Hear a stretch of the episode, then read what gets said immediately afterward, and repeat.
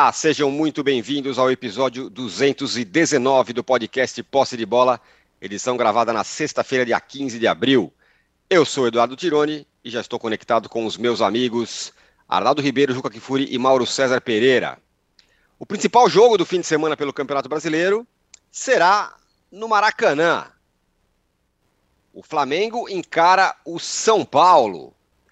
É, estádio promete estar cheio. O tricolor, poupando seus principais jogadores, venceu o Everton pela Sul-Americana nessa quinta-feira no Morumbi. O Flamengo, que foi a campo terça-feira, com um time mais parecido até com os dos tempos do Ceni, venceu o Tajeres bem, por, por 3 a 1 São Paulo e Flamengo serão assunto no nosso primeiro bloco de hoje.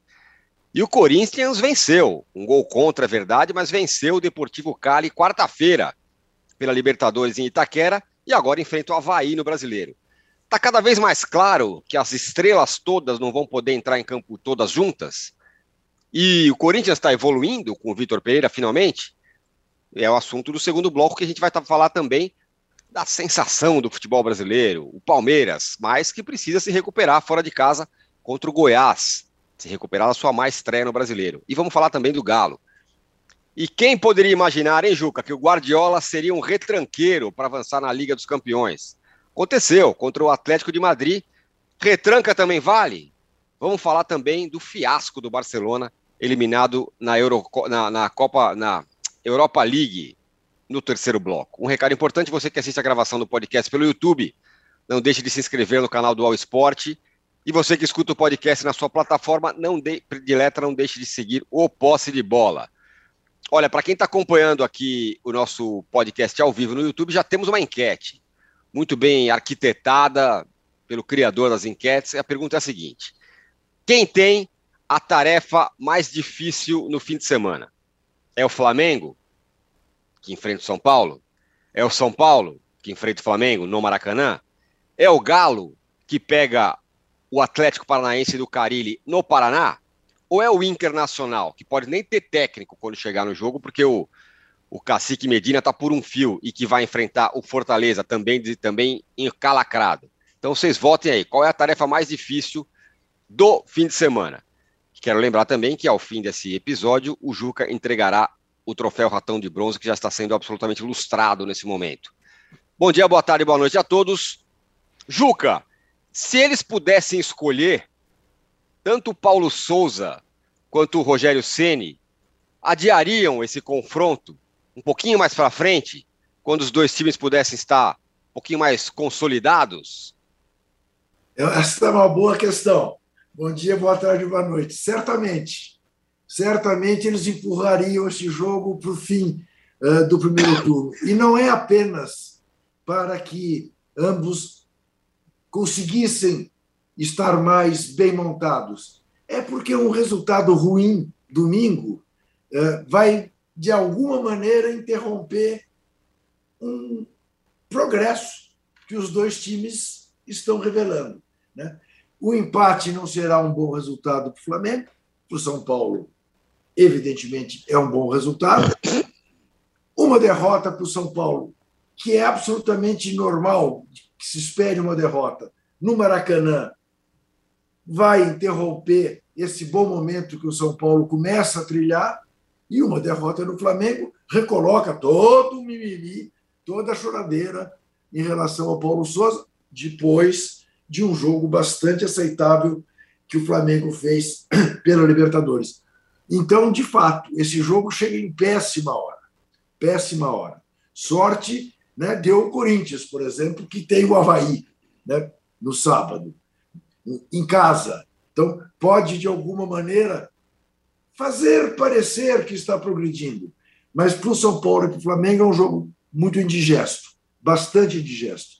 Com o que eu já respondo a nossa, nossa enquete.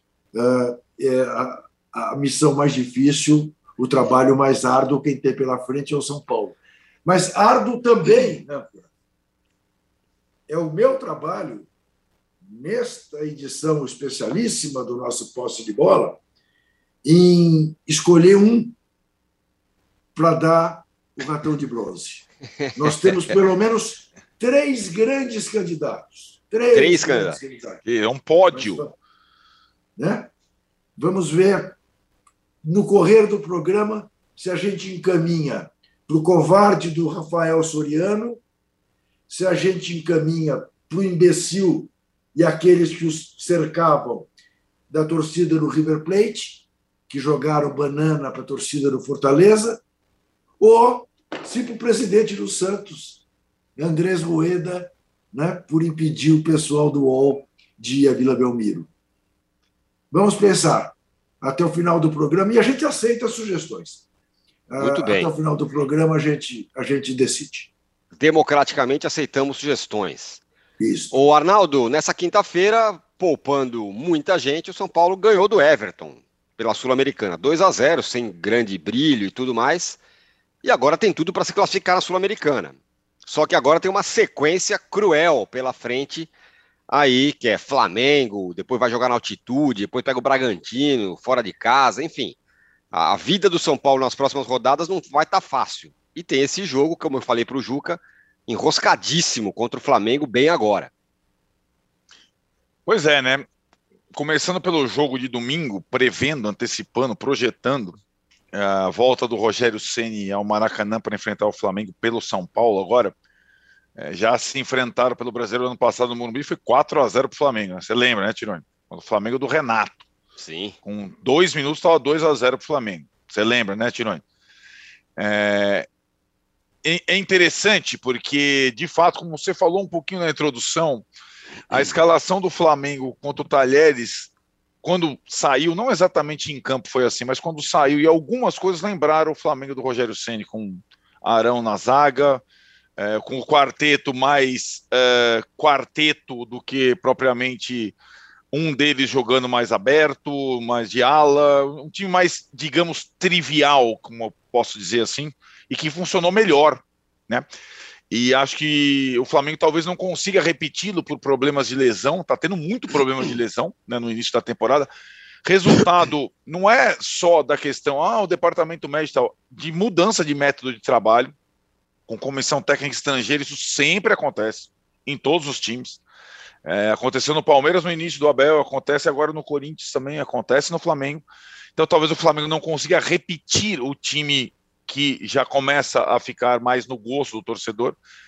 E em comum entre os dois também, Ceni no São Paulo e Paulo Souza no Flamengo, a questão do rodízio, que no São Paulo é mais simples de ser implementado porque o Rogério é senhor daquele espaço, né? tornou-se de novo senhor daquele espaço. Então ele é senhor em relação à arquibancada, à opinião pública e aos jogadores. Então não vai. O Miranda não vai reclamar de ficar na reserva, nem de perder a braçadeira de capitão por Igor Gomes, o Reinaldo idem, o Arboleda idem, assim. E para o Ceni fica mais fácil fazer essa estratégia necessária para todo o time na atual temporada do futebol brasileiro. O Atlético faz, o Palmeiras faz, o Corinthians faz agora, é, o Flamengo faz, e quando o Flamengo faz, ainda fica aquela questão, aquela interrogação em cima do, do trabalho do Paulo Souza. Por que, que ele faz? Porque é necessário. Né? E em relação ao São Paulo, eu, eu vejo que a semana, é, a vitória contra o Atlético Paranaense e a vitória contra o Everton, as duas no Morumbi, confirmaram uma, uma impressão que vem se acentuando nos últimos meses, nas últimas semanas. O São Paulo é um time, hoje, sob o comando do Rogério, muito forte em casa.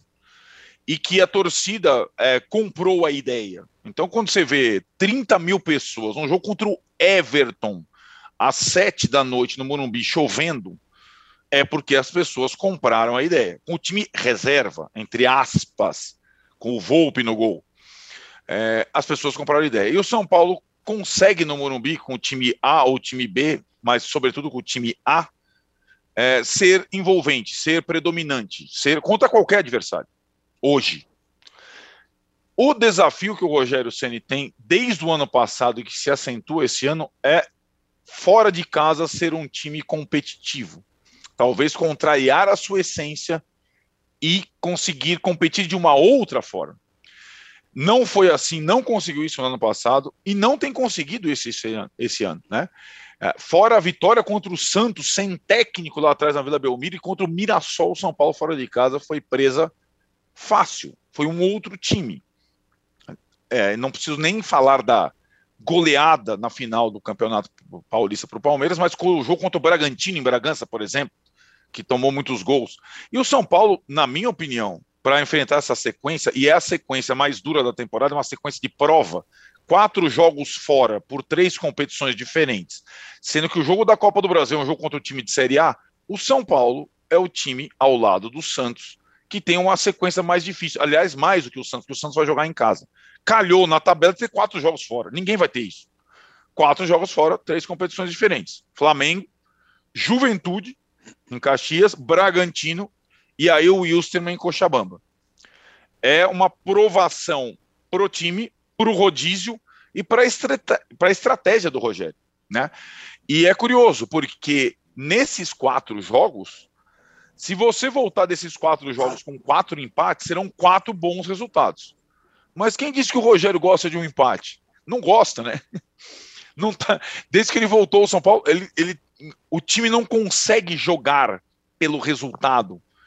A última vez que o São Paulo empatou o Tirone, aquele 0 a 0 com o Campinense pela primeira fase da Copa do Brasil, lembra? em que tinha aquele regulamento que o empate classificava e tal, tal, tal. Foi a última vez, depois é só vitórias, várias e algumas derrotas. Vó vitórias, várias. E foi assim no Brasileirão passado com o Rogério. O time ganhava em casa, perdia fora. Ganhava em casa, perdia fora. E agora são quatro jogos fora, em que quatro empates estão de bom tamanho. Se o Rogério saberá jogar pelo resultado, que muitas vezes são dois resultados a vitória e o empate, armar o seu time em função disso, é a grande interrogação a partir de domingo. O Mauro também precisa combinar com os outros, com, com, com relação com os russos. A, com os russos para empatar. O Daniel Val já está aqui, fala bom dia a todos. Sugiro que o ratão seja fatiado e dividido igualmente aos três imbecis citados. É, Mauro, o Flamengo, do lado do Flamengo, o Flamengo evoluiu com o Paulo Souza ou na verdade, ele abriu mão de algumas ideias que ele tinha para fazer um outro tipo de time e aí todo mundo ficou mais à vontade. O que, que aconteceu? Por que, que, mudou essa mudança de astral, inclusive, no, no, no, Flamengo? Eu acho que ele não abriu mão de nada. Eu estou achando que tem muita gente na imprensa vendo um jogo diferente do que eu vejo e repetindo uh, uma série de coisas que não se vê em campo. Ele não abriu mão de três zagueiros, ele sempre defendeu com linha de quatro é muito parecido com o que era de fato a defesa do Rogério Senna em 2021, né? A partir de no começo de 2021, Felipe Luiz aí pela esquerda, o lateral direito que avança. É, o Bruno Henrique, em momento nenhum, ficou fora, longe da área. É outra lenda urbana atual, né? Ah, ele fica longe do gol. Aí você pega o mapa, não tem nada disso. O cara entra na área. O cara fez gols e, e dois gols e duas assistências nos três últimos jogos. Isso que ele está longe da área, né? Se tivesse perto da área, então faria o quê? Evidente que ele não está longe da área. Claro que ele volta em alguns momentos para recuperar a bola, volta para marcar no meio-campo e tudo. Mas, gente, até o Dudu já fez isso no jogo do Palmeiras. O Dudu que não gosta de fazer esse trabalho. Todo jogador que atua pela ponta tem que voltar para trabalhar sem a bola. É, não precisa ser que nem o Tite colocou o Vinícius Júnior lá no começo das convocações do, do jogador do Real Madrid, quase como um lateral preso. Ali é um exagero. Mas ele vai ter que voltar em alguns momentos. Ele volta, ele participa, até tem feito isso. É, embora não seja nem sua característica mais forte. Eu acho que o que aconteceu foi uma trégua porque não houve apoio da torcida a, a, aos narizes torcidos, né? É, é, aquele mal-estar, e desde o jogo contra o, o, Atlético Goianiense já deu a perceber alguns progressos. O time tem uma defesa toda remendada de fato, e acho que isso explica um pouco dos erros, alguns, algumas questões de elenco, né? Acho que os volantes com muitos problemas, muito mal, o, o, o Thiago Maia, o, nesse jogo de, de terça-feira, o, o João Gomes é uma coisa engraçada, a torcida gosta dele porque vê que ele corre, recupera a bola, mas ele às vezes vai recuperar a bola que ele mesmo perdeu. Erra o passe, vai lá e recupera de novo. Quer dizer, ele, ele ainda tem muito para ser lapidado, mas muito, muito, muito, muito. Cria muito pouco. Então, ele dificilmente, ele, quando chega no campo de ataque, ele consegue criar. Então, ele, ele, ele rouba a bola, mas ele não consegue produzir muito a partir daí. Ele tem que crescer em, em alguns fundamentos. É, é, até eu questiono se ele é, tem que ser o titular da, da, do meio campo ali do, do, do time. É, talvez no momento sim, porque não tem ninguém jogando melhor. O Andrés entra mal, o Thiago Maia jogando mal, e o Arão está na zaga porque os zagueiros estão todos machucados, né?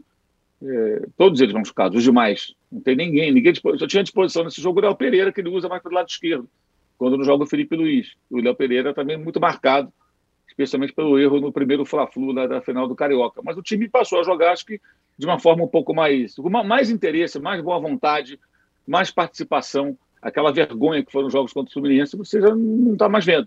Então, acho que passou aquela onda porque, porque passou, porque o técnico não ia cair também. Né? É, apesar de muita gente ficar falando de Jorge Jesus, coisa que você não vê tantos torcedores falando, muito poucos torcedores falando de Jorge Jesus, mas na imprensa sempre tem quem fale. Jorge Jesus, Jorge Jesus, Jorge Jesus, o tempo todo. E ele parece que fica mandando os recados dele, né? conversa com um, com o outro, conversou lá, com, pelo jeito, com o Benjamin Bach, que falou sobre isso no programa dele, aí fica aquele auê todo, Jorge Jesus, aí ele está desembarcando aqui para ver o desfile de carnaval, quer dizer, ele vai chegar numa hora, realmente tem muito a ver, e as pessoas, os, os, os seguidores incondicionais do português, ignoram que ele saiu do Flamengo porque ele quis, que quando ele estava no Benfica, já pela bola 7, ele não, não se interessou em vir, Queriam o quê? Que o Flamengo se ajoelhasse, fossem os dirigentes todos de joelho pedir Jesus volta para o Flamengo. Só que faltava. Fossem os dirigentes, fossem os torcedores, fossem seja lá quem for. E, e, eu acho até que o desabafo dele depois do jogo faz sentido, porque uma coisa é quando você está criticando um trabalho. Outra coisa é quando você começa a fazer meio que um lobby pela demissão do cara para a contratação de um outro especificamente, que é o que está acontecendo em alguns casos, na imprensa. Acontece isso. Né? Até quando o time joga bem, o mérito nunca é do cara porque você quer que venha um outro. E isso é feito de forma repetida e insistente, é, é, até quando o cara acerta, o mérito não é dele. É sempre assim. E não mudou nada o sistema de jogo. Nada, zero, zero. Aliás, já tivemos a entrevista depois do jogo contra o Atlético, daquele constrangimento, que foi uma pergunta sobre como o time joga, e, e, e ele teve que explicar didaticamente, porque o, o que o rapaz fez a pergunta é, disse não, não tinha nenhum sentido com relação ao que era o time três volantes, não tinha três volantes, o André jogava de meia, né? É, três zagueiros atacando e defendendo, não é quando defende, defende com quatro, o lateral direito volta, é igualzinho ao sistema do Ceni em alguns momentos, igualzinho, não tem diferença nenhuma. Então aí vai se criando a narrativa de que ele flexibilizou, não sei se ele flexibilizou tanto não, não sei, sinceramente não sei não, acho que está bem parecido, pode ter um pequeno ajuste ou outro, mas a ideia é a mesma três, três zagueiros, dois volantes, aí tem um ala pela direita que volta para compor, pela esquerda, na verdade, quem estava jogando pela esquerda nesse último jogo era o Bruno Henrique, eu, Arrascaeta, caía por ali, o Bruno Henrique entrava toda hora ali pelo meio, né? o Gabigol joga como centroavante, tem jogado, aliás, mal, diga-se de passagem, tem jogado mal, o Pedro, tudo bem que entrou na parte final do jogo, mas é, é, em pouco tempo produziu mais do que o Gabriel, inclusive, né? jogadas e tudo, por muito pouco não fez um gol, embora tenha jogado poucos minutos, então, eu acho que está passando, a crise vai passando, porque quando tem alguém insatisfeito com um técnico, o técnico não cai, o que, que faz, né?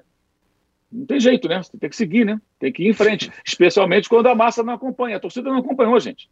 A é. torcida é. não, não acompanhou. Se a torcida começa a pedir a cabeça do cara, porque algumas pessoas da imprensa e, e, e querem, e porque é, um ou outro jogador está com o nariz torcido, aí a batata do cara assa de vez. Acenderam lá o fogo, puseram a frigideira, mas de repente o fogo foi perdendo força, perdendo força, praticamente apagou. Então, ele sobreviveu a essa, essa fritura. Se perdesse os dois jogos, São Paulo e Palmeiras, é claro que vão acender com força máxima, porque estão só esperando o Flamengo perder, a Flamengo para vir com tudo. Isso aí não tem a menor dúvida. O Flamengo está sempre tentando fazer um araquiri. Isso aí é, é histórico e tradicional. Né? É o que está acontecendo. Mais uma vez, é o que está acontecendo. O canal do Saulo aqui no nosso chat está falando que o Jorge Jesus está se mostrando antiético e oportunista. Com essa história de ficar meio que acenando aí pro, pro, pro Flamengo é, toda hora, né? É Fala, mesmo. Juca. É, não, é isso mesmo, né? Não é uma demonstração assim muito boa de caráter o que ele tem feito, né? É, realmente é, não tinha nada que vir passar o carnaval, está é, se, tá se oferecendo, está se oferecendo, está na vitrine, se pôs na vitrine. Não é legal, não é legal.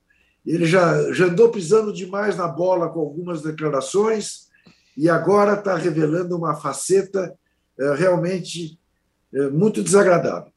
Isso não se faz. Isso não é um papel de um profissional. Não é. É, eu também tenho achado um pouco exagerado esse negócio. Claro, tem parte da torcida, como disse o Mauro, que pequena que seja, mas que adora o Jorge Jesus por causa de 2019 e ele se aproveita desse, desse negócio para ficar dando tchauzinho. E nunca vem, né? Sempre é a mesma pois coisa. É. Né? Vai, vai, mas daí na hora agora não vem. Isso, então. isso. Agora, tem um desafio, Arnaldo, Mauro e Juca.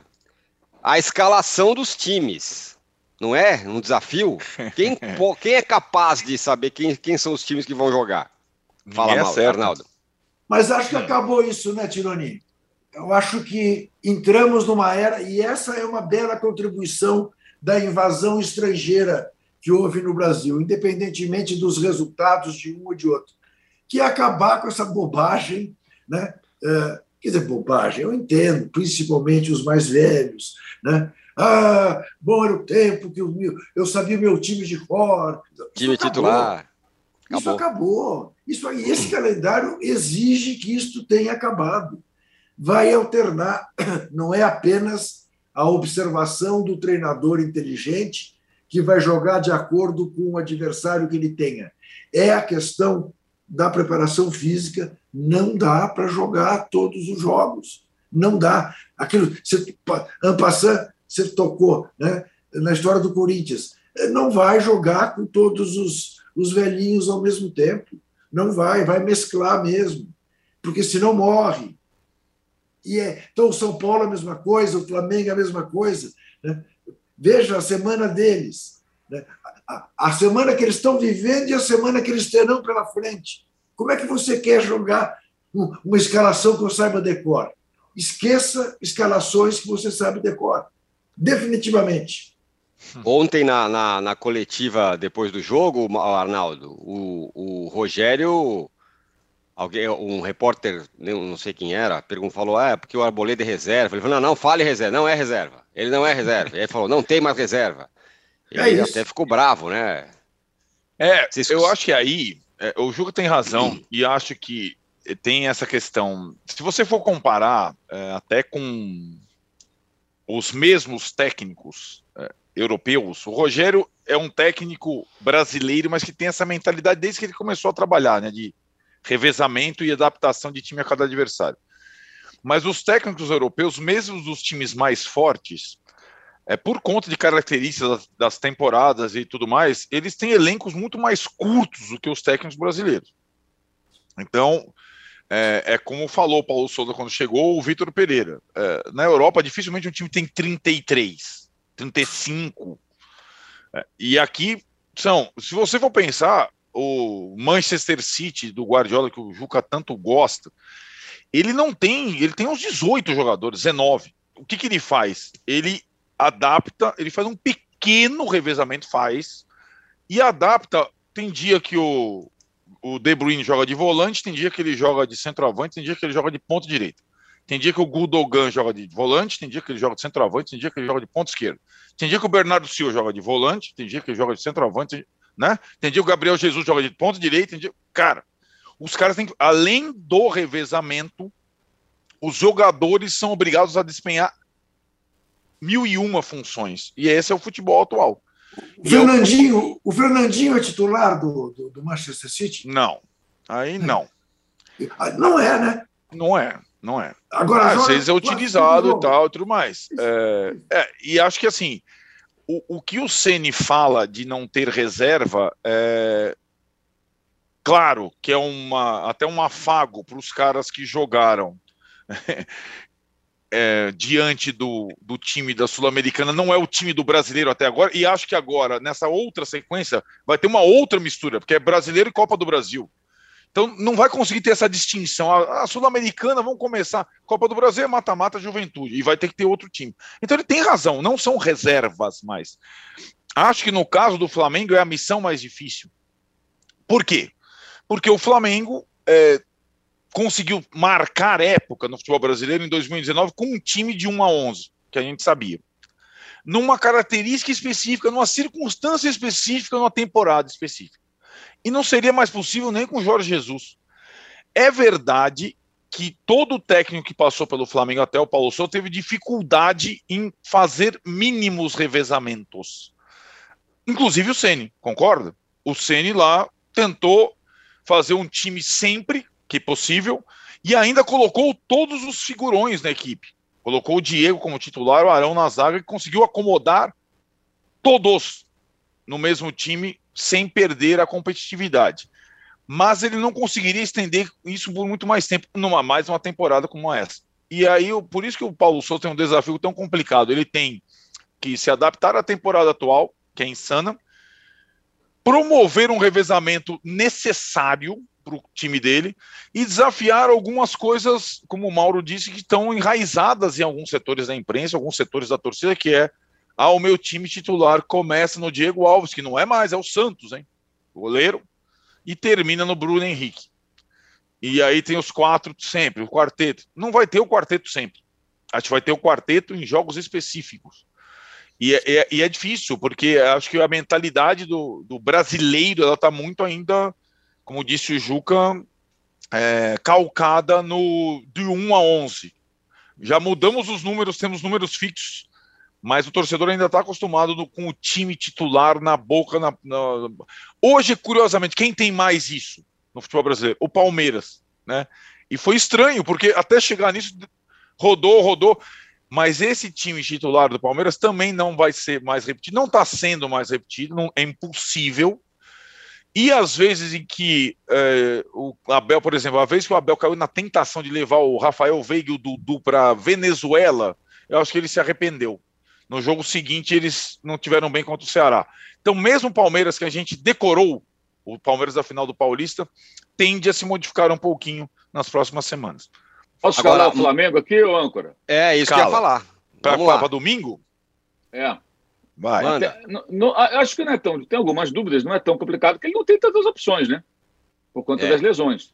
Então, o Santos não tem o Mateuzinho, aí, se ele tiver juízo, ele busca uma saída, porque o Rodinei na linha de quatro está comprovado que não dá, não tem condição, assim, não sabe jogar ali. Esquece. Usa como ponta. O Renato usava como ponta, né? Em algumas situações, mas jogar com ele na linha defensiva é é, é, quase um suicídio. A quantidade de vezes que ele erra, errou inclusive no gol. Agora, um dos que erraram no gol do Talheres, né? Ou ele vê como é que o Isla está treinando, coloca o Isla ali, enfim, embora esteja muito marcado, também não, não vinha bem. O Arão vai ter que ser zagueiro, porque se não voltar nenhum zagueiro vai ser o Arão. Vai estrear o Pablo, assim, não sei. E o Davi Luiz e o Felipe Luiz, né? Aí no meio campo ele vai ter o, o, o João Gomes, o Thiago Maia ou o Andrés, aí pela má atuação do Thiago, a gente não pode descartar o Andrés o Everton Ribeiro, que já tinha jogado na função que jogou contra o Talheres em outros jogos, por exemplo, no 6x0 contra o Bangu. Ele jogou exatamente naquela função, como, não como um meia aberto pela direita, mas um meia direita, né? não tão aberto. A Rascaeta, Lázaro ou Marinho no lugar do Bruno Henrique e o Gabigol. Eu acho que é isso aí. O mais provável, acho que é isso aí. Não acho que vai mudar muito a estrutura. Vai mudar alguns jogadores por conta de lesão. Ele não tem o Mateuzinho e dificilmente terá o Gabigol. Eu acho que vai Lázaro no lugar do Gabigol, do, do Bruno Henrique. Aliás, o Gabigol não, não vai ter o Bruno Henrique. É, eu acho que vai o Lázaro no lugar do Bruno Henrique, mas pode ser o Marinho também. Ele pode começar a ver o Marinho como reserva imediato do, do, do, do Bruno Henrique. Bruno Henrique. É Muito quase bem. por exclusão, né, Mauro? É, é, é, a questão do São Paulo é diferente dessa vez, porque pela primeira vez o Ceni não tem ninguém no departamento médico. Ninguém.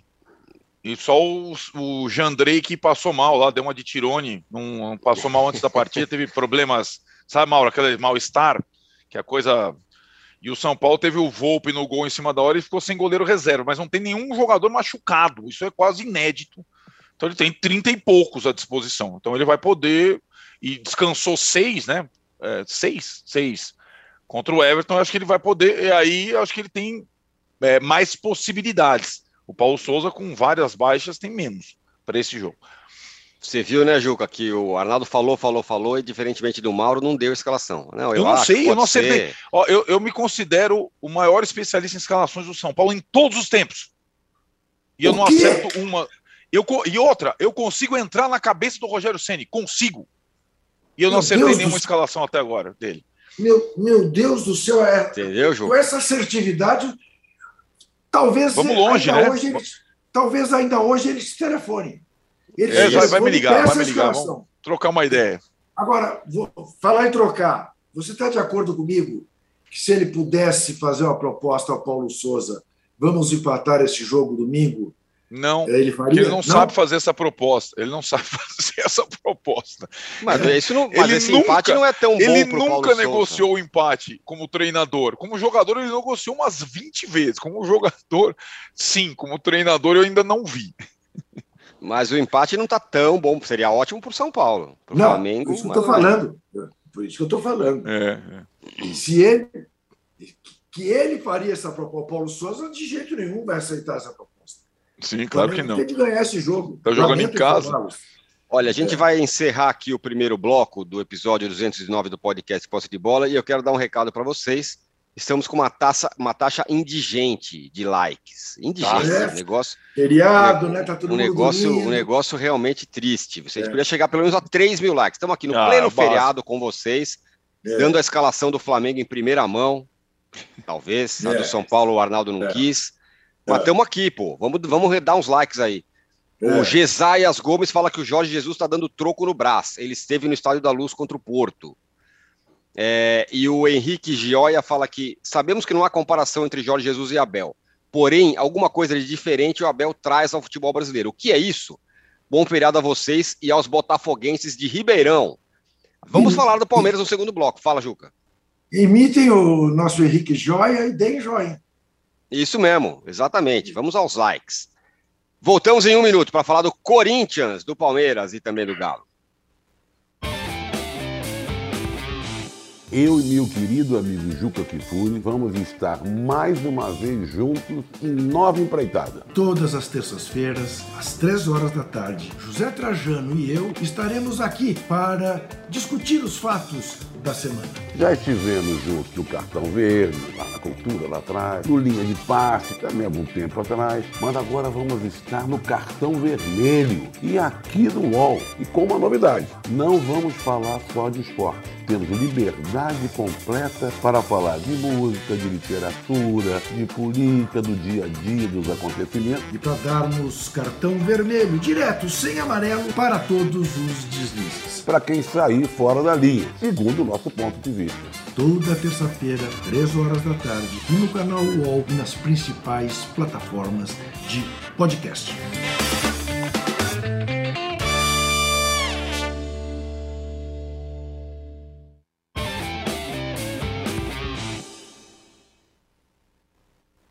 Estamos de volta para o segundo bloco do podcast Posse de Bola número 219. É, Juca, é, como você avalia esse jogo do fim de semana, do fim de semana não, do meio da semana e também o que vem por aí, que é um jogo até em tese mais tranquilo contra o Havaí. Teve evolução do Corinthians? Enfim, agora vai. É, porque no, no final das contas foi um gol contra. 1 a 0 com um gol contra. E Então, com o mesmo cara que perdeu um gol feito depois. o âncora, vamos lá. Primeiro, não há jogos tranquilos para o Corinthians. Não há. Nem o Havaí, nem ninguém. Em Itaquera ou fora de Itaquera. Não há.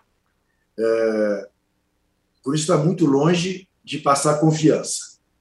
O Corinthians jogou mal contra o Deportivo Cali? Não, não jogou mal. Não jogou mal. Foi um jogo ruim de ver? Não, não foi um jogo ruim de ver. Ao mesmo tempo, o Corinthians jogou bem? Não, também não jogou bem. Porque as deficiências do Corinthians em transformar a sua superioridade em, em gols é clara. É muito clara. O melhor jogador do time foi o Fagner. O melhor armador do time foi o Fagner. E o Corinthians acabou ganhando com um gol absolutamente bizarro. Né? Porque não foi um gol contra, foi um gol bem construído né? pelo Caldeira. Um gol de lembrar o Oséias. Né? Olhou e pôs no ângulo. E quase tomou o gol de empate. Agora, evoluir, evoluiu, inclusive fisicamente. Jogadores que não aguentavam jogar 90 minutos aguentaram jogar os 90 minutos. Exigir mais do Vitor Pereira é também um exagero, porque ele acabou de chegar, ele está conhecendo o time do Corinthians e está fazendo aquilo que tem que fazer. Está mesclando o time do Corinthians, está tomando atitudes corajosas, botando garotos para jogar na zaga que você não tem ainda a sensibilidade do que eles sejam capazes. Então, é, uma, é um time em construção. Te diria o seguinte: eh, a tarefa, a tarefa eh, mais tranquila para o Corinthians é o primeiro adversário agora na Copa do Brasil, a portuguesa carioca. Em Londrina, voltamos a esta fase. Né? Vende-se o jogo para fazer um dinheiro no norte do Paraná. Né? E a CBF está de acordo com isso. Né? Quer dizer, mamão com açúcar, mamão com açúcar. Esse sim, o Havaí não. O Havaí não. Não é que eu não vou me surpreender se o Havaí empatar com o Corinthians. Eu não vou me surpreender se o Havaí vencer o Corinthians. Agora, dirá, não, espera aí, o Corinthians. Barroca, é claro barroca. O Corinthians é favoritaço, eh, não há dúvida. Mas não será surpresa se acontecer uma vitória dos visitantes. Não será. Torcida está comparecendo, o Vitor Pereira já fez a mesma declaração que todos os técnicos portugueses que por aqui passaram uh, fizeram. Né? O Jorge Jesus nunca tinha visto nada parecido com a torcida do Flamengo. O Abel Ferreira nunca viu nada parecido com a torcida do Palmeiras e o Vitor Pereira nunca viu nada parecido com a torcida do Corinthians. Estão os três maravilhados o comportamento da torcida. Eu diria para eles que eles deveriam ter ido uma vez na vida a Istambul ver a torcida do Besiktas. Parar com essa bobagem. Né? O Vitor Pereira estava essa... na Turquia até pouco tempo, né? Então, pois é, não me venha com essa conversa. É. Vai ver um jogo na Turquia, é. você vê o que, que é a torcida turca. Né? Então, menos. Né? Mas é isso. Agora, que o Corinthians possa evoluir? Acredito que sim, porque tem jogadores talentosos para isso. À medida que forem chegando na plenitude física e for fazendo o revezamento, pode dar um bom caldo esse time. Ainda não deu. É, o Vitor Pereira, com as suas declarações, ele pegou ali a cartilha, né?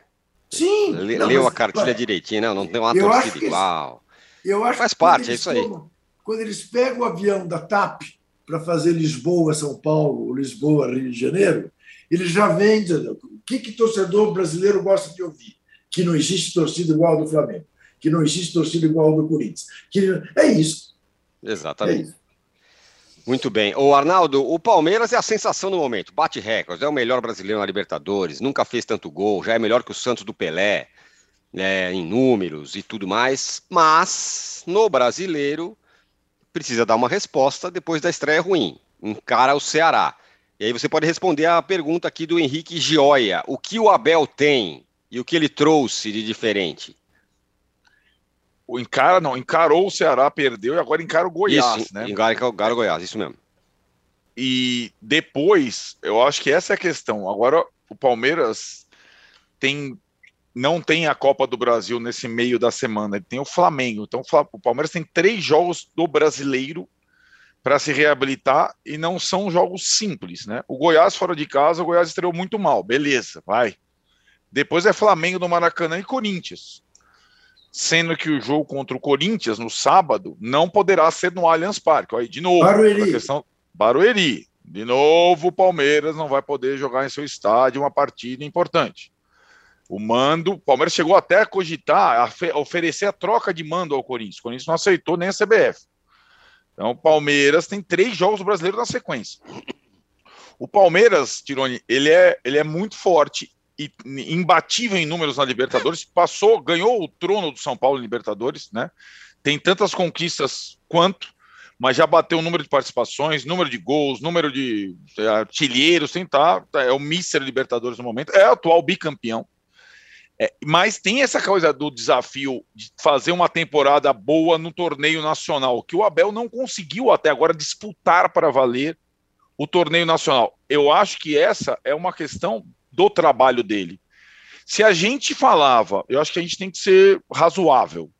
Se a gente falava que o Renato Portaluppi no Grêmio, nos tempos áureos do Grêmio recentes, não não tinha grandes desculpas para priorizar Copas, mesmo quando ele ganhava Libertadores e Copa do Brasil, etc. e tal, e não é, conseguia, é, digamos, navegar bem nos pontos corridos, acho que o mesmo se aplica ao Abel. E acho que para a temporada atual, o Palmeiras do Abel não se armou é, de forma assim suficiente em termos de investimento de elenco para três competições simultâneas, sobretudo para um campeonato de 38 rodadas. Porque o Palmeiras vai avançar na Libertadores, talvez com melhor campanha, com esse time avassalador, com adversários muito frágeis em casa. Vai avançar na Copa do Brasil, porque o adversário é o Juazeirense. Agora, no Brasileiro de pontos corridos, aonde o Palmeiras estará depois desses três jogos? Essa é a pergunta. Porque se larga mal, não chega mais. Simplesmente assim, nesse campeonato é assim. Não chega para brigar pelo título. Não chega. Então, eu acho que essa é uma grande questão. A contribuição do Abel, e acho que o Palmeiras hoje é, vira um time que vários outros é, históricos do futebol brasileiro viraram o time do treinador. Corinthians do Tite, São Paulo Tele, uh, outros, uh, outros exemplos. Palmeiras é o Palmeiras do Abel. E a permanência do Abel com um contrato renovado, com salário europeu e tal, existe uma dependência do Abel. E acho que o Palmeiras poderia ter mais jogadores, imagino, para encarar esse tipo de temporada e poder fazer, é, digamos, é, frente nas três frentes. Acho pouco provável que o Palmeiras nesse elenco, mesmo conseguindo aos poucos é, resgatar jogadores como o Rafael Navarro. Deu o ar da graça fez quatro gols. Pode vir a ser uma opção. Mas eu, eu quando eu comparo a lista de inscritos do Palmeiras na Libertadores, lista de inscritos do Flamengo na Libertadores, lista de inscritos do Atlético na Libertadores, existe uma discrepância. E eu não estou falando do hoje. Hoje, o Palmeiras é mais time que o Flamengo e que o Atlético. Para o resto da temporada toda, é uma questão. Arnaldo, e acho que é... Fala, Gil. É, então, eu tenho um grande amigo palmeirense que no intervalo do jogo, um a um, me mandou um zap. Tá é. vendo? A prova de que não temos elenco. Nunca mais falou comigo depois. Acabou o jogo. Ó, tem, só... Juca, tem uma coisa que eu falo pro Tirone, né? É, durante as partidas, não troque mensagem do é. WhatsApp, não tweete. Isso. Porque tem aquela precipitação, não sei o quê, não sei o quê, dá cinco é. minutos. Blá, blá, blá, Você se lembra? Você se lembra o que aconteceu uh, na final Flamengo e River Plate? Sim, pois sem é. dúvida. Sem dúvida. Né? Foi é, delicioso, né? Boa prova. Então, isso. Agora, tem uma coisa, Arnaldo, que eu gostaria que você, que é um especialista, me respondesse. Por que, que a CBF concorda em que a portuguesa carioca leve o jogo para Londrina e discorda de uma proposta como essa do Palmeiras de inversão de mando de um turno para o outro? É, quando, isso, quando isso não traria nenhum desequilíbrio do campeonato. Exato. É, exato, exatamente. Exato. Critério, critério é, entre aspas, né? Só por conta do estádio da Portuguesa não ter, em tese, pelo regulamento, a capacidade para esta etapa da Copa Mas do o São Paulo não vai concordar, não é isso?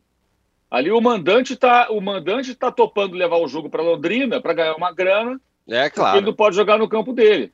Agora, em outra situação, o São Paulo fala não, não. O problema é seu, Palmeiras. O eu acho que aí o São Paulo está certo. Corinthians, no caso, né? Perdão, o Corinthians. o São Paulo na cabeça que é da final. Não, não, não, não, Mauro. Mauro, é não foi isso que eu disse. Mauro, Mauro, o que o, que o Corinthians não aceite é, é problema do Corinthians, sem dúvida. Não queira resolver o problema do Palmeiras. Estou dizendo, como é que a CBF, por que, que a CBF veta um acordo eventual entre os dois clubes e permite levar um jogo para Londrina? Esse argumento de que o campo da portuguesa não comporta e o Engenhão não comporta? E o Maracanã não comporta? Não, a, alega, a, alegação da portuguesa. É, grana, né? Isso aí foi, é grana. Diz que o Engenhão, o Maracanã, os outros estados são caros claro. e que ela não tem como bancar jogar um estádio mais caro, então que ela vai para um lugar onde ela não vai pagar nada. Na verdade, o erro é o regulamento, né? Não tem que ter capacidade mínima. Você cabe em é, mil claro. pessoas, você Perfeito, vende mil ingressos. Perfeito. Como é na é. Copa da Inglaterra, na Copa do Exato. Rei da Espanha. Você vê o, o Real Madrid joga em estádio para 5 mil pessoas, 4 mil pessoas. Os times da Inglaterra, lá, o Manchester United, joga no estádio para 2 mil caras, quando cruza na Copa da Inglaterra com o time, time da quinta divisão, ou o que seja. É, é o erro está aí. Por que capacidade mínima? A capacidade tem que ser equivalente a. Vamos imaginar, o Vila Real semifinalista da, da Liga dos Campeões. A cidade tem cerca de 50 mil habitantes. Imagina Isso. se a UEFA colocasse capacidade mínima de 50 mil. O Vila Real teria que ter um estádio que coubesse toda a população da cidade lá dentro? Não. Isso. Tem um estádio menor. É uma bobagem isso aí, é uma besteira e serve para esse tipo de coisa. Aí cria esses monstrengos que geram distorção técnica com o jogo sendo levado por um, um, território corintiano, no caso. Não é o campo do Corinthians, mas é um local, por isso que vai ser lá, claro, né? Lá a galera claro. torce pelo Corinthians, lá no norte. Norte do Paraná, norte do é. Paraná é São Paulo. Né? Exato. A, a, a torcida do Corinthians do norte do Paraná é maior que do Atlético Paranaense do Curitiba. Pois é, é exatamente. Agora, Mauro, o Arnaldo falou sobre elenco, ah, tal, é, lista de inscrições, tudo não sei o quê. o Galo pode ter o elenco que teve, mas se embananou contra o América, e aí acho que talvez foi a primeira vez que todo mundo olhou com mais atenção ao time aí do Mohamed jogando. Esse é um ponto. E o outro, a carnificina de técnicos continua. O Medina não caiu ainda no Internacional, mas está quase depois de empatar com o Guairenha no Beira-Rio. Que com, temporada com gol ruim. contra também, não é isso? Com é. gol contra também, horroroso. Diz aí. Não, e a atuação do Inter, assim, uma coisa impossível até de descrever, né? De tão Nossa, mãe. Foi o Internacional, uma coisa medonha de fato. Parece que é, a coisa ali não vai funcionar, não. Desse jeito, assim, não tem nenhum sinal de que o Cacique Medina e o time do Internacional vão se entender. Nenhum sinal. É só olhar para o campo que você vê, é um desastre. É, agora, sobre o, o, essa questão do. Você me perguntou antes, foi do, do, do Atlético. O Atlético jogou muito mal.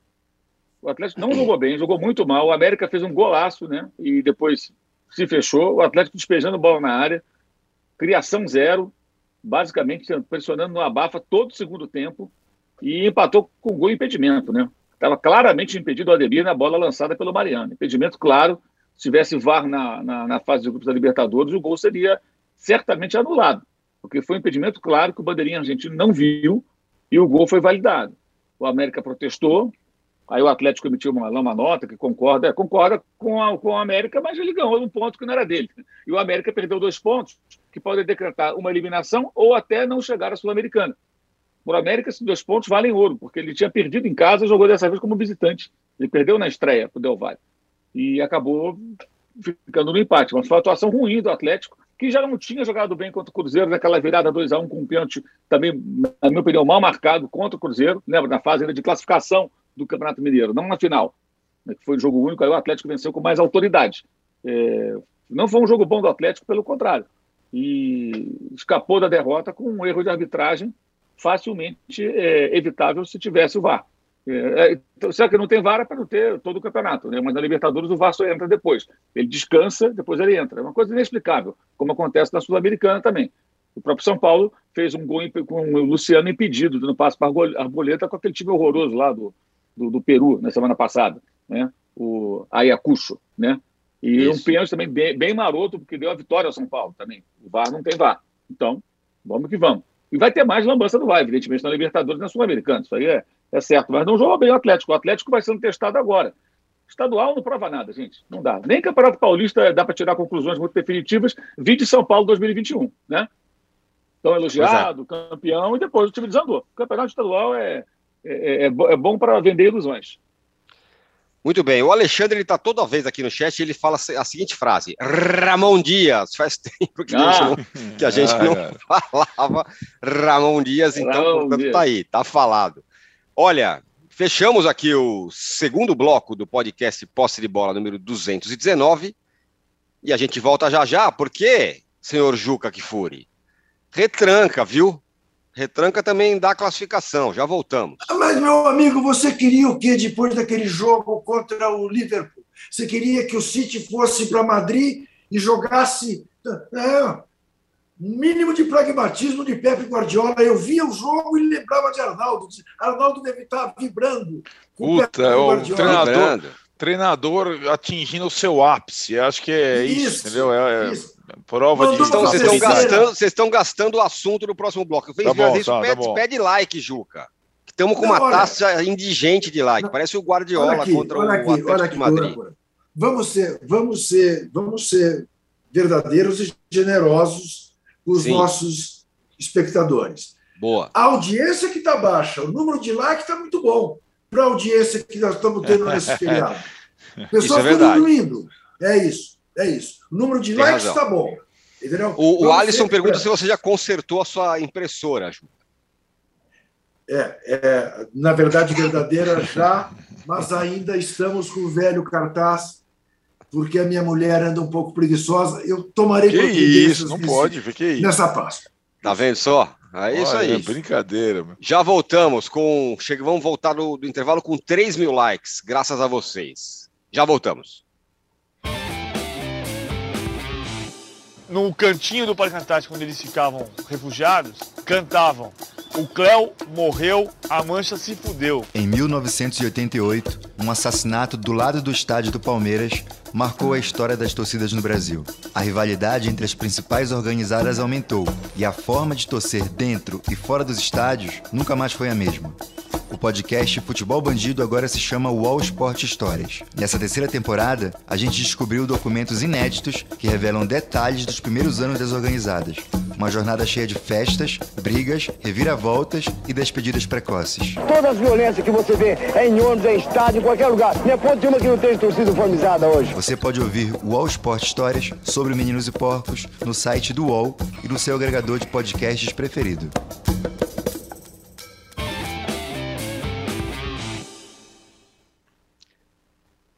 Eu cada vez que vejo, cada vez que eu vejo essa chamada, eu fico pensando, PVC, Não é? PVC, PVC é um cara Não, PVC, né? Calma. Não, Não controlado. precisa, não é necessário isso, PVC. O não Cléo morreu. pi, pi, né? É, pelo menos é um um coração pi aí, um é. palavrão no ar também, não pode. Não, é, estão fazendo não essa pode. ribeira. Não Tá, pode, calma, muita Não calma. pode. Ó, estamos de volta para o terceiro bloco do podcast Posse de Bola 219. E aí é o seguinte, eu pedi para a gente chegar em 3 mil likes, chegamos em 2.600, é, 2.600, mas estamos chegando lá, chegaremos até o fim desse episódio. Juca, antes Sim. de você falar sobre o Ih, Guardiola e sua retranca, isso mesmo, pega a criança, pega, tá, tá na mão o ratão de bronze. eu vou. Você eu vou- colocou eu três vou, opções, não é isso? é, E eu agora vou- é vou hora da onça beber água. Eu vou seguir o que, o que propôs a maioria, que é uma rataiada. É uma E fatiar o ratão de bronze. Entendeu? Ligado? Em três partes. Uma, uma, e, sem, e sem estabelecer qual é a maior parte, porque todos eles merecem o ratão de bronze inteiro. Né? O presidente Andrés Rueda dos Santos, com esta bobagem de censurar o pessoal do UOL por uma coisa que eu escrevi, que eu assumo e que eu repito. Né? E, e aí ele vai e censura e quer que o UOL se manifeste. O UOL tem que se manifestar sobre a opinião de um colunista. Ela pode concordar, ele pode di- discordar, pode o que for, e não pode interferir. Então, ele não tem o mínimo, mínimo de noção do que seja fazer imprensa, o que seja liberdade de, de expressão. Uma decepção, senhor Andrés Rueda, que vem, e eu vou reiterar, fazendo uma gestão saneadora no Santos e merece aplauso por isso. Mas acovardou-se diante das redes antissociais santistas, né? as mesmas que apoiaram o Robinho. Não preciso dizer mais nada. Então, ele ganha um ratão. O outro ratão vai para aquele cretino e todos os cretinos em volta da torcida do River Plate, que acharam graça dele jogar bananas para a torcida eh, do Fortaleza. Né? Aquilo não honra o ser humano. E, e tam- só, também não vamos ao exagero de dizer que é um comportamento típico de argentino. Não, é um comportamento típico de racistas. Argentinos, brasileiros, poloneses, americanos, ingleses, um comportamento típico de racista. Aqueles caras têm que ser identificados e punidos e banidos do futebol. Como tem que ser banido do futebol o senhor Rafael Soriano, o ex-treinador demitido da Desportiva Ferroviária, porque agrediu a auxiliar de arbitragem eh, de uma maneira covarde, e não apenas foi covarde, como depois ainda ameaçou processá-la porque disse que ela estava de mimimi. Né? Agora, eu li hoje de manhã eh, que ele pediu desculpas, não sei aonde, mas demorou muito para pedir desculpa. O ratão de bronze precisa um trio que ganha o ratão de bronze de Páscoa. Muito bem. Trio de ratão de bronze. E você sabe qual é o coletivo de rato, o, o Juca? Coletivo de rato, você me pegou. Boa. É, eu também não sabia. né? Ninhada, ratada ou rataria. Portanto, foi entrar em hoje uma Ah, ratada garoto. de ratões de bronze. Posse de bola é cultura. Posse de bola é cultura, exatamente. Agora, aqui o, o genérico da Silva fala o seguinte: VAR apenas na segunda fase da Libertadores é facilmente explicado. Os donos do futebol mantendo o mínimo controle de quem passa ou não passa para a segunda fase. fase. Aliás, como sempre foi, ingênuos vocês, hein? Diz ele. É, eu também acho um. ab- Quer dizer, não acho que. Não sei se isso tem Eu sentido, acho mas. que não é bem mas- isso, não. A Fala, explicação para mim é outra. Que a higienizada Comembol, né, que se faz agora de estar limpa, como a FIFA se faz de estar limpa, é, continua dividindo a sua riqueza mais entre os cartolas É do que plata. para beneficiar o futebol. É óbvio. Plata, exatamente. Muito bem. Lá- Agora, Juca, essa classificação aí do, do, do City retrancando no final abre uma discussão.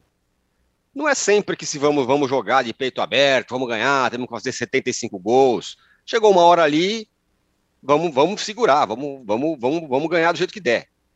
Veja bem, âncora, o que aconteceu? Você- olha o que fez o Pepe Guardiola e o que fez o Jürgen Klopp. O Klopp, com uma vantagem obtida em Lisboa de 3 a 1, deu uma tirada de pé e sofreu. Acabou tomando um empate do Benfica. Tomou três gols. Há quanto tempo que o Liverpool não tomava três gols? Mas ele sabia que ali administraria o jogo, jogando em casa. O Pepe foi jogar no caldeirão do Atlético de Madrid contra um time que ele sabe perfeitamente do que é capaz de jogar estrategicamente como o Simeone faz. Eu não gosto, eu não gosto do jeito de jogar do Atlético eh, de Madrid, mas não posso negar né, eh, o número de vezes que é bem sucedido vai com o time titular depois daquele jogo fantástico, fabuloso que houve entre os dois, Liverpool e, e City pela Premier League, tendo a perspectiva de um outro clássico agora, neste sábado. Exato. Então ele tinha que jogar com mais cautela. Com mais cautela, no primeiro tempo, foi quem teve a melhor chance de gol, quase não correu risco no primeiro tempo. E depois dos 30 minutos do segundo tempo, foi um Deus acuda. E aí sim, né? Quer dizer, então era o City quebrando o ritmo, trocando passe, trocando passe, trocou o dobro de passes do Atlético de Madrid, né? É, fazendo faltinhas táticas, quando perdia a bola, em vez de correr atrás da bola para recuperar, fazia faltinha. Não era o City. E, e, e soube sofrer. E como soube sofrer. E por muitíssimo pouco não tomou o 1 a 0 e aí sim para a prorrogação. Eu acho que o Atlético massacraria o City. Deu a sorte do Felipe ainda fazer aquela bobagem, ficar com 10 jogadores do Atlético. E o Guardiola, não tenho a menor dúvida, voltou para casa dando risada, deve ter mandado um zap para o Simeone. Ah, Gostou? Tá vendo? Provou do seu veneno? É assim que eu fiz. Pronto. Deixa eu fazer uma observação, âncora, Claro. se me permite. Sim. É, essa discussão é tão interessante e eu lembrei muito de uma conversa que eu, de uma das várias, mas de uma conversa que até está gravada, que eu tive com o Tele Santana sobre administrar resultado, ah, jogar contra times fechados, ter estratégia e a questão do antijogo. São coisas diferentes, certo? Coisas diferentes. Então, você jogar fechado, jogar com ônibus, jogar com 10 atrás, tudo isso faz parte de uma estratégia e eu presumo que o Guardiola, tão interessado em vencer a Champions League, deve ter aprendido com algumas lições de, sab de, de sabores passados que muitas vezes é necessário jogar pelo resultado e se adaptar ao adversário.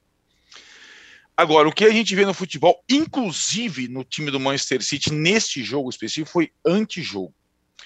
E aí, a conversa com o Tele era a seguinte: o Tele veio treinar o São Paulo com a fama de pé frio, certo? Tinha perdido duas Copas. A de 86, já com a adaptação de um time mais defensivo e mesmo assim, com mais preocupações defensivas, e mesmo assim perdeu.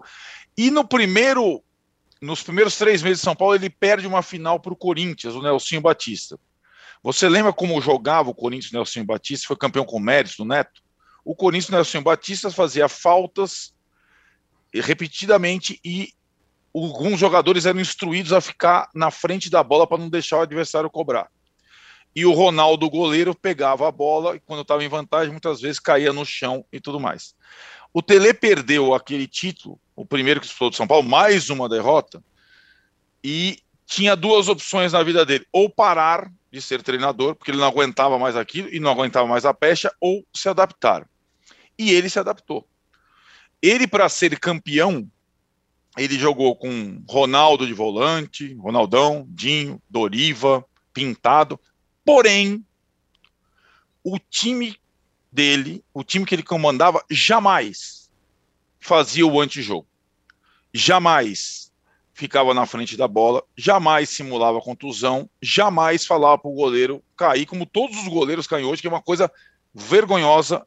Então, eu guardo aquilo com uma preciosidade, porque entre a estratégia defensiva e o antijogo tem um oceano. E o que a gente vê muito no futebol hoje é antijogo. E é tão raro ver na Inglaterra, é muito raro, muito raro, muito raro, porque tem uma troca. E talvez, como o time do Simeone faça antijogo pra cacete, o Guardiola tenha cedido a tentação e o time dele fez antijogo pra cacete também. Antijogo. E não só se defender. E eu tô mais com o Tele do que com o Guardiola, aliás, sempre estive. Muito bem. O... Oh, só dar um recado. Dá um, re... é, é, tá? Dá um recado rápido aqui. É, ao meio-dia, aqui no UOL Esporte, você tem o UOL News na programação do UOL, UOL News, portanto, meio-dia. Agora, Mauro, você escreveu, se eu não me engano, é, depois desse jogo é, do, Barce do, do City e tal, com relação a estratégias, que não é que existe uma proibição de ser retranqueiro, existem os momentos de, de, de atuar, atuar de tal forma ou de tal forma, e tudo mais. É por aí? É, além da questão física que o Juca citou, né, é, o Atlético jogou contra o Mallorca no final de semana passado e perdeu. É um dos piores uhum. times do campeonato, está quase na zona do rebaixamento. O Manchester City jogou contra o Liverpool, a temporada é muito mais puxada. O Atlético briga para chegar na zona de classificação do Campeonato Espanhol. O City luta pelo título, tem só um ponto de vantagem. Ainda tem esse jogo de amanhã pela Copa da Inglaterra, né? Contra o próprio Liverpool, semifinal. Então, são realidades diferentes, né?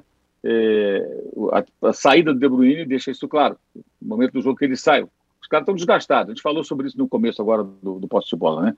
A questão do desgaste dos jogadores e a necessidade de revezar. É, o, o, que eu, assim, não é a primeira vez que o Guardiola faz isso, já tinha feito isso contra o Liverpool, por exemplo, para segurar um resultado.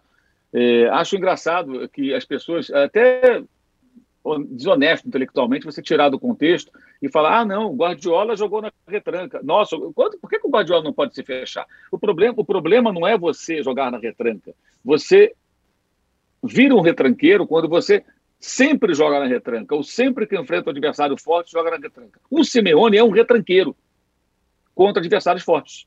Não joga de outra maneira. E o Atlético de Madrid não é mais o que o Simeone encontrou em 2011 até porque ele, com suas retrancas, conseguiu transformar o clube tornando mais competitivo. Mas era o momento de um outro passo que o Atlético não dá e aquela torcida fica se todo mundo encantada, né?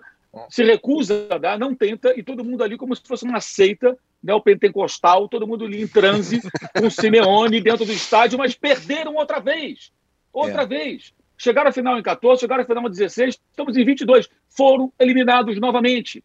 Estão fora e eles têm um, um, atacante de 120 milhões de euros, mais caro do que o absurdo do Grealish, que não sei de onde o Guardiola chegou, que ele vale cento e poucos milhões de euros, mas o João Félix foi mais caro que o Grealish. Eles têm o Soares no banco, eles têm o Mateus Cunha, Mateus Cunha no banco, o Griezmann joga no ataque do, do Atlético de Madrid, o Depou, o melhor jogador de meio campo da seleção da Argentina, joga no, no Atlético de Madrid. É, o Oblak é, é um dos melhores goleiros do. Tem um elenco bom, gente. Tem, aí, no, aí, a, estratégia do, do Simeone, que é é, por muita gente tratada como genial. Com um elenco bom, ao invés de tirar mais do elenco, ele faz um jogo de negação, dificulta o adversário por um primeiro tempo, pelo segundo tempo, aí toma um gol 1 a 0 Não, tá bom, estou vivo na disputa. Vem, o segundo, vem a terceira parte, que é o primeiro tempo do jogo de volta. Estou vivo na disputa. Aí faltam 15 minutos. Põe todo mundo no ataque e vai para o desespero. Gente, por que, que não faz um jogo um pouco mais ousado? Com cuidados defensivos, é a sua característica, o adversário de fato é, se impõe demais, né? O City, ainda mais em casa, como foi no jogo de ida, mas eu posso sair um pouco, eu posso arriscar um pouco. Eu preciso fazer algo no ataque. Não, eu não faço nada, eu não chuto minha bola no gol. Eu, sinceramente, não entendo essa estratégia, ainda mais com um resultado negativo, com um elenco para avançar. Tá? A distância não é tão grande, gente, entre os times. E se você invertesse os técnicos, esses mesmos jogadores do Atlético jogariam no modelo do Manchester City e o contrário também aconteceria. Todo mundo, o De Bruyne lá atrás marcando, como você viu o Griezmann no jogo de ida marcando na linha de meias lá atrás, do 5-5-0, como ficou convencional, como se convencionou chamar a estratégia do primeiro jogo. Então, o que o Guardiola fez foi circunstancial. Ele não treina o time para isso, não prega esse tipo de jogo, mas numa emergência teve que fazê-lo. Paciência, isso pode acontecer em várias situações. Isso pode acontecer em várias, várias modalidades esportivas, né? não só no futebol. Você sair um pouco do seu padrão para você defender um resultado e a sobrevivência tem uma competição. Agora, se você der o jogo inteiro, o combate inteiro, jogou o primeiro jogo em cima, foi o City com a bola, buscando o gol, e o adversário se defendendo, se defendendo, se defendendo, abrindo mão de atacar, com todos esses valores. Aí não se questiona o Simeone, parece que o Simeone tem um monopólio do jogo defensivo. Só ele pode jogar assim. Aí surge jogador de futebol aqui no Brasil. Ah, técnico brasileiro, quando faz retranca, critica, não sei o quê. Sim, eu estou criticando o Simeone, que não é brasileiro. Que poderia e deveria dar um passo adiante, que eu acho que ele não é capaz de dar, pelo menos não demonstrou até hoje. Já tentou e não conseguiu. Então você vê um Atlético refém de um modelo de jogo compatível com o momento 2011, mas que não tem mais a ver com agora, que pode, pode ser diversificado. Vai. Lembrando, o Atlético, além desses jogadores, até o estádio mudou. Tem um estádio de um bilhão de reais. Até o estádio mudou, o Atlético mudou completamente de patamar. E o Simeone é um cara fundamental na transformação. Mas um outro passo tem que ser dado, na forma como o time joga. Né? É, é bem, é bem curioso isso. Aí muito se fala do Guardiola ter apelado emergência para um tipo de jogo que ele não prega, que ele não treina o time para isso. Ele até falou depois da entrevista, até para o Fred Caldeira, lá da TNT. Ele falou: nosso time não joga bem sem a bola. Estavam sem a bola. E ele não estava com a bola, não só pela questão física, é porque o Atlético se impôs mas em um determinado momento do jogo, correndo contra o relógio. E eu discordo do Juca, eu acho que o Atlético passou muito longe da classificação. Faltou um gol que levaria para uma prorrogação que ele tinha um jogador a menos. E tinha 500 atacantes. Se vai para a prorrogação com o jogador a menos, com todo aquele pessoal no ataque, como seria o jogo? Eu acho que o jogo seria mais para o Manchester City, apesar de tudo. Com 11 contra 10, como é que ele ia montar aquele time? Porque aquele time do final era o time do Abafa. Mas você não consegue jogar no Abafa mais 30 minutos, né? Depois de uns 15 ali, 20, 15, vai, é, de muita pressão. Um período do jogo ali, porque ali o próprio adversário, o jogo está acabando, eu estou defendendo esse, esse meu 0x0, ele me interessa. E o outro pressionando pelo gol. Se você vai para a prorrogação, é outro jogo. Vide Chelsea e, e, e, Real Madrid, Real Madrid e Chelsea, sendo que, na minha opinião, o Chelsea fez a grande exibição dessa fase da Liga dos Campeões e foi eliminado pela derrota na ida. O que uhum. o Chelsea jogou terça-feira em Madrid Gente, você ia a Madrid com a obrigação de fazer uma vitória de dois gols e chegar a fazer três. Chegou a fazer quatro, que teve um gol anulado. Não é anulado, mas chegou a fazer o gol. Né? Da maneira que o Chelsea se impôs, anulou o Real Madrid. Só sobreviveu o Real Madrid porque o Modric tirou um coelho da cartola, o Rodrigo fez uma espetacular finalização, e aí na, na prorrogação, falei, outro jogo, aí o Kanté erra, quase nunca erra, né? O Rudiger escorrega, né? E aí o passe do Vinícius, na única bola que o Vinícius conseguiu executar com liberdade, porque o, o, o, o James marcou muito bem o jogo inteiro. Teve uma dificuldade no começo, depois marcou muito bem. Aí o Benzema cabeceia livre e faz o gol que classifica o Real Madrid. Mas o Chelsea jogou muito, muito, na condição mais adversa possível. Contra o Real Madrid, no Bernabéu, tendo que fazer dois gols. É, se o Chelsea se classifica, seria histórico. Foi espetacular a atuação do Chelsea. Para mim, foi o time que mais brilhou, mesmo eliminado nessa fase pela situação, e venceu o jogo. Mas perdeu porque tomou um gol e muito porque prorrogação outro jogo, desgaste. Andréas Pereira, que deu entrevista no Globo Esporte lá também, né? É, é, é, é sempre bom lembrar, para quem eventualmente lê, a vítima não é ele, a vítima é o torcedor do Flamengo, especialmente quem fez sacrifício para ir Montevideo, parentes, né? Mas prorrogação outro jogo. O Kanté errando, o Rudiger escorregando e o Real Madrid sobrevivendo na competição, jogando mal. Como também não tinha jogado bem contra o PSG, fora aqueles minutos específicos daquele confronto. Uhum.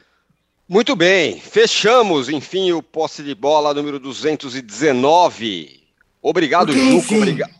Você estava cansado? Não, você, não, eu, não. Mais, eu tô ótimo. Não, você, você, teve gente que teve jantares aí que, que vai voltar a dormir agora. Tem gente que vai voltar a dormir e depois Tem gente que vai voltar a dormir porque teve jantares na Babesco. Festinha, festa. É, festinhas. É, é, festinhas, é.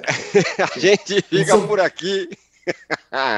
Os São Paulinos felizes. Pois é. Obrigado, Calma. Mauro. Obrigado, Juco. Obrigado, Arnaldo, Paulo, Fernando, Rubens e vocês todos que estiveram com a gente aqui.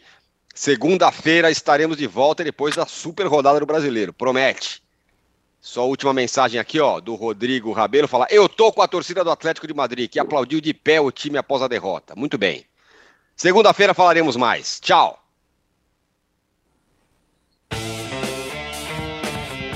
Você pode ouvir este e outros programas do UOL em uol.com.br/podcasts. Posse de bola tem pauta e edição de Arnaldo Ribeiro e Eduardo Tironi. Produção de Rubens Lisboa. Operação de ao vivo de Fernando Moretti e Paulo Camilo. Coordenação de Fabrício Venâncio e Juliana Carpanês. Os gerentes de conteúdo são Antônio Morei e Vinícius Mesquita. E o diretor de conteúdo é Murilo Garavello. Qual?